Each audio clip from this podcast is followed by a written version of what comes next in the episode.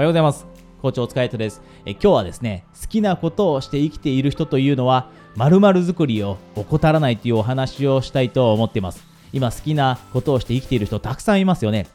チャレンジをして、起業してだったり、自由な人生を手に入れている人、自分のやりたいことをやって生きがいを感じて生きている人。それが今、可能な時代になっているからこそ、とても多くの人が実際にそれを実現して、充実感を感じながら過ごしています。じゃあ、そういった人たちが日々何作りを怠らないのかというのが今日のトピックになります。で、このトピックに入っていく前にですね、一つだけお知らせがありますが、私はですね、こういった YouTube だったり、またはポッドキャスト、インスタ、えここではですね、お話ししないトピック、コンテンツをですね、LINE で配信しています。で、もしあなたがこの YouTube だったり、またはポッドキャストで聞いている、えー見ているコンテンツ以上のトピックが、えコンテンツですね、が見たいと思っていたらですね、ぜひ、えこのビデオの下にあるリンクをクリックして私を LINE で友達登録しておいてください。ではですね、今日のトピック入っていきましょう。おそらくこのビデオを見てくれているあなたというのは、好きなことがやりながら、好きなことをやりながら生きていって、で、充実感を感じたい、こんな風に思っていると思うんですね。だからこの場所にいると思うんです。人生たった一度しかない。たった一度です。やり直しは今であればいくらでも聞きます。30代、40代、50代であればやり直し聞きます。でも、それが人生最後の近いタイミング、70、80かもしれません。そういったタイミングになってから後悔したのでは遅いので、あえて今日はこのように好きなことをして生きている人ってこういったことを怠らないんだよという大切なお話をしようと思っているんですね。じゃあ実際にそういった人、好きなことをやって楽しいと思っている人、人生最高だと、人生の満足度って何点ですかと聞かれたら、100点満点ですに近い点数がつけられる90点です、95点ですと言えるようになっている人たちというのは何を怠らないのか。それは環境づくりです。環境づくり。で、よく環境の話って聞くと思うんですね。なので、しっかりと漠然と環境づくりが大切だということは理解していても、じゃあその環境って何なのということが分かっていない方が多いので、あなたのために、えその環境ってどんなものがあるのかというのもお話していきます。3つあるんですね、実は。3つあります。まず1つ目が人間関係です。これは当たり前ですよね。人間関係はあなたのマインドに大きな影響を与えます。友人関係、あなたが日々共に時間を共にしている人、一緒にご飯食べに行く人、お酒を飲みに行く人、そして会社の同僚だったり、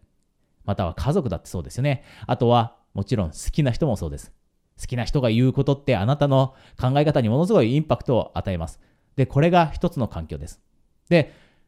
好きなことをして生きている人というのは、この環境づくり、人間関係という環境づくり、ものすごい気を使っています。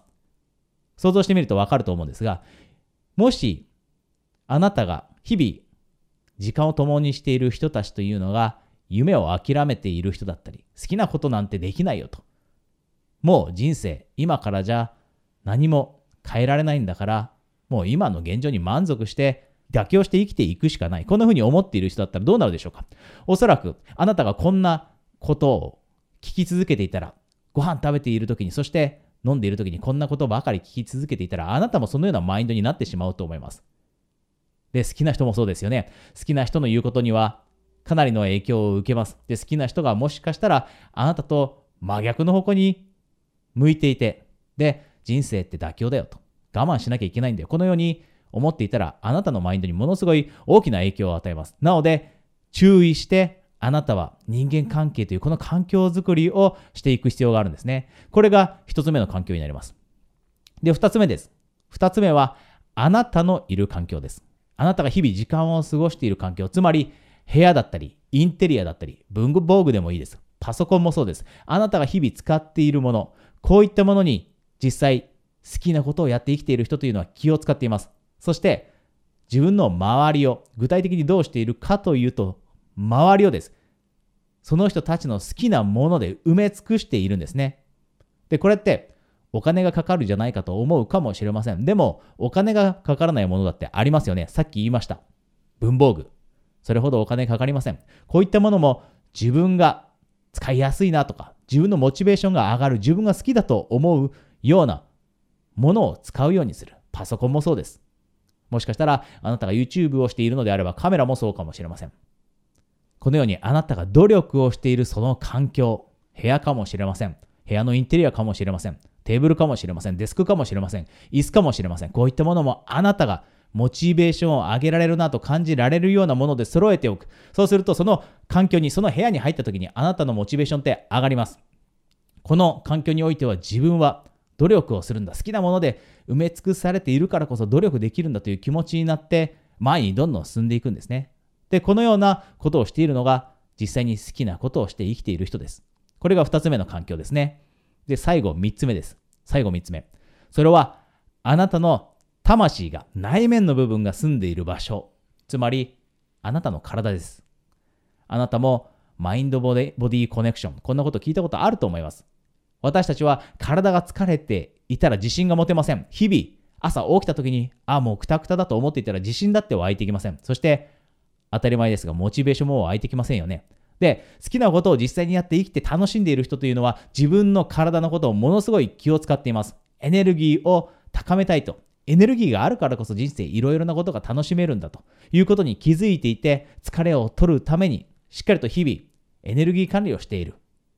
ストレッチをしてストレスを軽減させるような習慣を身につけていたり、日々体を動かしていたり、